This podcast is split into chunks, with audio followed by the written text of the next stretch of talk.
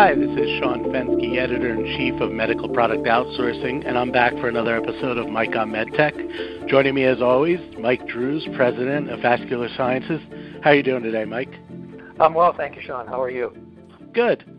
Uh, so last podcast, which if you haven't listened to yet, was was uh, you should listen to that first if you haven't. That was sort of part one of this, uh, what ended up being a two part. We had intended to cover my latest editor's letter in the November December issue of uh, medical product outsourcing, which was a holiday wish list for industry, and it included things like an improved uh, PR image, uh, you know, focus on pain management technologies, uh, reimbursement, CMS reform. So a few few of the items that were covered in there.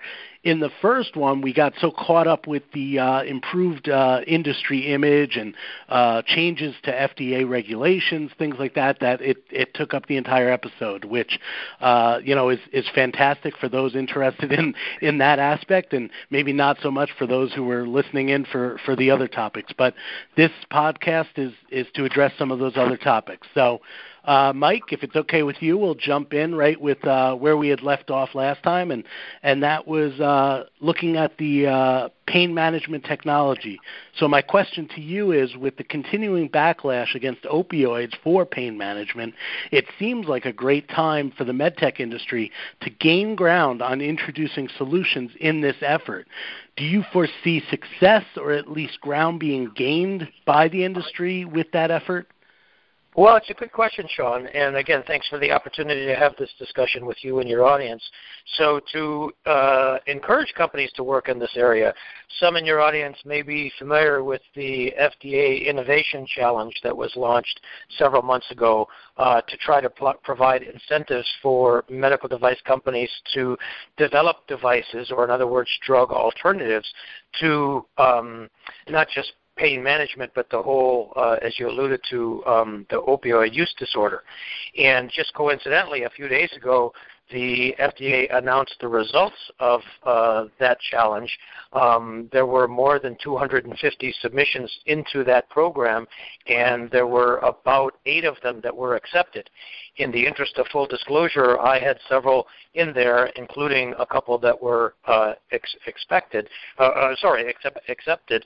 Um, oh, and so I'm now looking forward to uh, working with FDA uh, to try to help bring some of these technologies to market for the benefit of people who are suffering from these problems. So, uh, long story short, uh, answer to your question, Sean, I think this is one of many areas that the device industry, I hope, can shine in the next year or two um, uh, in, in, in, in trying to address this this uh, uh, this this opioid addiction problem. Well, and and given that you're involved with a few, obviously you're going to have to uh, uh, temper your response uh, uh, based upon that. But um, and and I am asking you a little bit out of your element. I know marketing and PR is not your first uh, your first uh, priority uh, typically when you're brought into a company. But can you speak to a little bit of, of some of the challenges of the industry or some of these pain management companies uh, that are experiencing problems with you know, whether it be uh, uh, exposure to, to doctors or or getting patients the, the information they need. I mean, do you, why is it that the pharma industry, and perhaps it's just money, and maybe that's your answer, but why is it that the pharma industry is able to uh, blanket uh, for lack of a better word, healthcare with these opioid-based uh, uh, solutions, and the device industry, which has non-addictive and and hopefully in in many cases non uh, non-problematic uh, devices, have such such a challenge. Well, it's an interesting question, Sean. Look, there's no question about it that uh, that money is obviously an important uh, uh, piece of this puzzle, and for anybody to suggest otherwise, quite frankly, I think it's just naive. However, we also have to keep in mind that money is not the only piece of this puzzle. There are other pieces of the puzzle that are important as well. So, from a marketing perspective, I think uh, medical device companies have the advantage uh, or have an advantage over drug companies of offering a potential non pharmaceutical, non addicting kind of a solution to this problem. And I thought, Sean, when you first started asking this question about marketing, specifically more from a medical device company perspective, uh, if a company was um, granted access to this uh, program, could they use that to their own marketing advantage? And of course, the short answer to that is absolutely yes. I'm sure that all of the companies that have been um, admitted into this program will uh, use this to their own advantage in, in terms of being able to say that, yes, the U.S. Food and Drug Administration has deemed our technology to be uh, significant enough and potentially valuable enough to allow us to get into this program. Um, similar to companies that use the breakthrough designation. Uh, as you know, Sean, I've uh, done a lot of work with breakthrough designation uh, device devices, and companies do the same thing. You know, they'll even go to potential investors and they'll say, "Hey, the U.S. FDA has deemed our technology to be a breakthrough uh, technology. Uh, you should give us money to to help us uh, develop it." So, yeah, so so marketing has a, a broad um, connotation, I think, in in this context.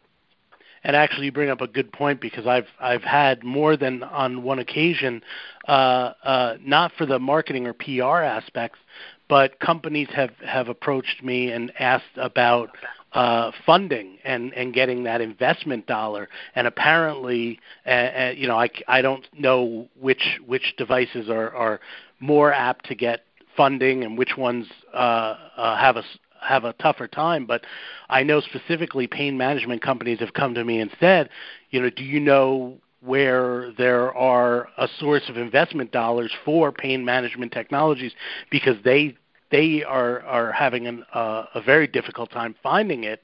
Uh, so perhaps it's again just an exposure situation, but it seems that uh, something like this, having this program, would help in that effort as well. I think absolutely, Sean. I think it's common sense. You know, any uh, entrepreneur or startup or small company is going to think that their technology, regardless of what is it, what it is, is the greatest thing since sliced bread. But if they can go to a potential investor and say, "Hey, it's not just us that thinks it's the greatest thing since sliced bread, but the FDA thinks it's the greatest thing because they've uh, they've they've in, invited us to join this um, uh, innovation challenge, or they've given us breakthrough designation status. Uh, you know, I, I think it's just common sense that that's going to increase the likelihood that a potential investor is going to sign a check. Right, right, and and I'm not familiar with this this innovation challenge that the FDA is doing uh, enough to know who maybe some of their industry partners are, if they have them, as maybe mentors or advisors or part of the judging, whatever it is. But uh, it, it certainly would not hurt to have uh, some of these companies gain exposure to some of the larger players or some of the more established players. Uh, again, for for possible investment, for I mean certainly the the advice and the their recommendations and their guidance is certainly appreciated, but it may ultimately be that, you know, for example, and I don't know anything about anything, but if a Medtronic was involved and saw a technology that they were mentoring, if they saw real potential in that, they may be interested in a in a in a purchase. So, uh, you know, I'm a big fan of these in, in uh, these investment opportunities or these uh, innovator programs, innovator competitions, for that very reason, for the exposure it gives these companies, for the guidance it gives startups and entrepreneurs. Uh, I, I think it's just all around good for the industry. Well, I would agree, Sean. And uh, to you know, one thing that we talked about in the part one of this podcast is the black eye that our industry has taken over the last few months and years because of all of the negative press. This is some positive press. This is this is some things that we should be able to be uh, proud of and, and and and be able to say to people that uh, you know these are positive things that our industry is doing. And by the way, you know one of the things that I would also mention is it's incumbent on us, on our industry, and specifically the companies and the people in it, to get our message out there. And this is why I think it's unfortunate when uh, there's so much bad press out there and companies, medical device companies, um, are invited to participate in discussions, are invited to participate in newscasts or articles, and they choose not to. I think, quite frankly, that's that's shameful, if not cowardly behavior. Uh, I think I understand why you know companies don't do that. The lawyers are basically saying, uh, you know, keep your mouth shut when you're talking. Mm-hmm. Uh, but uh, but unfortunately, Sean, that doesn't solve any problems if if people are not communicating. And if you only get one side of a story out, in this case, the negative side, uh, you are by definition going to have a one-sided uh, conversation. So that's another challenge that I think uh, I would offer to our industry in the future, and that is we need to be more proactive. We need to get out there and, and, and deliver our side of the story to, to, to, to, to present as, you know, Fox News would say, a fair and balanced approach. Well, that's that's definitely some great advice, and and nothing nothing you've said that I don't uh, agree with wholeheartedly. Uh, so, with that said, uh, one of the additional challenges, and this brings us to a, a next another point from my holiday wish list, was uh, with regard to reimbursement and and perhaps perhaps CMS reform, and and uh, you know that. We, talking about the opioid and the pain management technology kind of mirrors other areas where advanced uh, med tech and, and you know, better, more affordable healthcare is certainly being called for. One of the big, uh, biggest obstacles to that uh, is the current uh, reimbursement process. Do you think the current process is going to go through any sort of reform, whether it be in 2019 or you know coming soon, or is this something that you think is on the radar for industry, CMS, you know, what have you? Well, let me just make one or two quick disclaimers uh, as we get into this part of our discussion, Sean. First of all, I don't claim, I don't market myself to be a reimbursement expert per se. However, because of the important relationship between regulatory strategy and reimbursement strategy, um, reimbursement is something that I have gained a lot of experience with uh, in the last several years. And the second uh, disclaimer I'll make very quickly is, as you and your audience know, I work not just as a consultant for companies, but the FDA. I also work uh, as a consultant for CMS. So I feel some of these reimbursement issues from both sides as well. That said, just like regulation, I think reimbursement is in a constant state of an uh, uh, evolvement, if you will. Um, some of the new ideas that people are talking about today are really, in fact, not new. I guess it depends on how you define the word new. Um, but I do think that we're making progress. Uh, I think that um, there needs to be better transparency on the reimbursement side.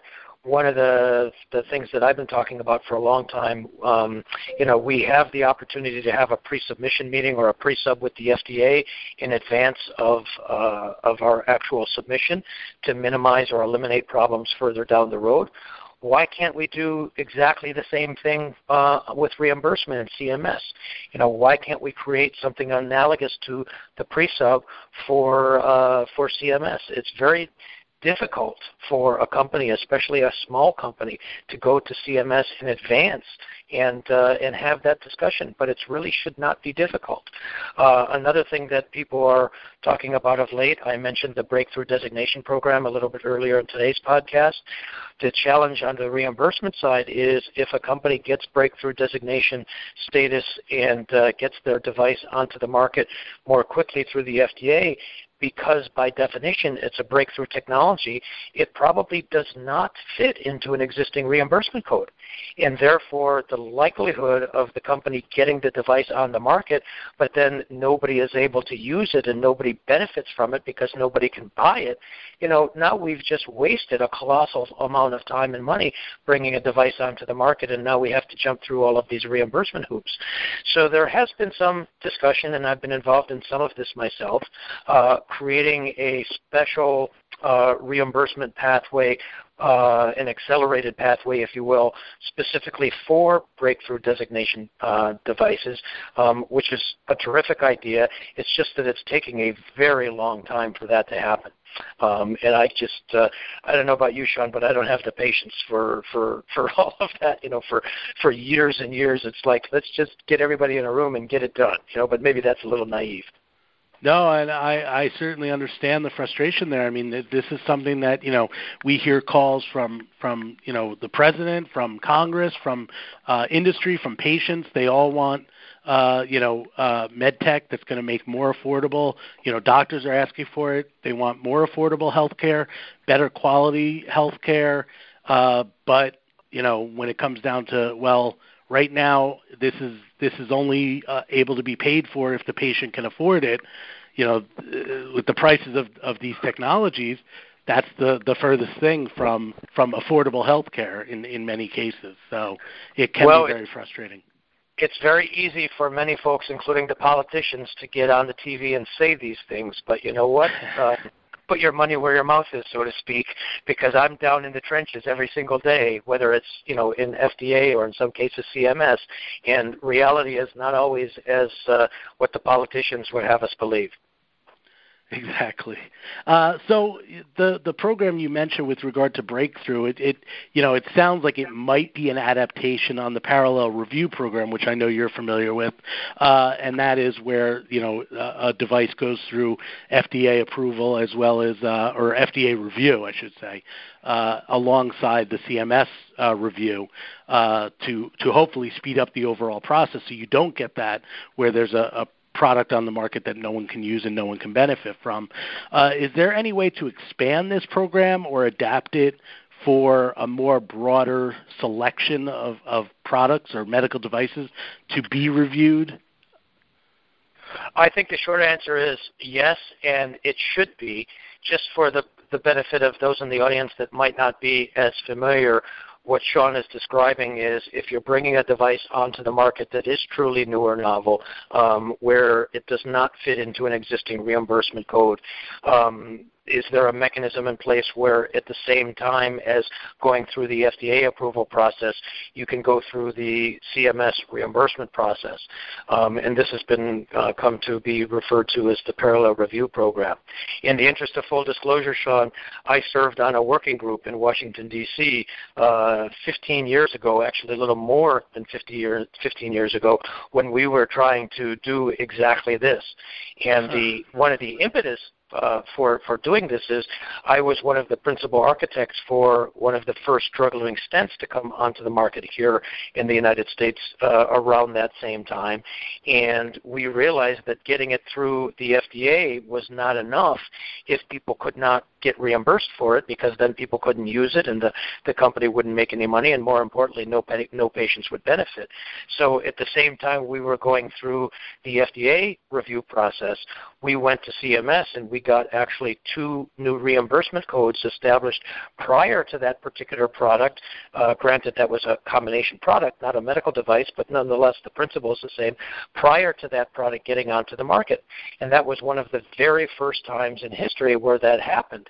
I thought at the time that that would be the beginning of a trend and that there would be more and more companies doing the same thing. There have been a few companies that have done that, but not nearly enough. Uh, and so um, you know, not to be cynical here, Sean, but I hear people talk about you know these these ideas as being new and uh, and so on. It kind of depends on what your definition of new is. Some of us have been you know talking about these things and working on these things for a very long time, but nonetheless, these things do take time, I suppose, and communication uh, I think is uh, is a, is a good way to continue to make progress.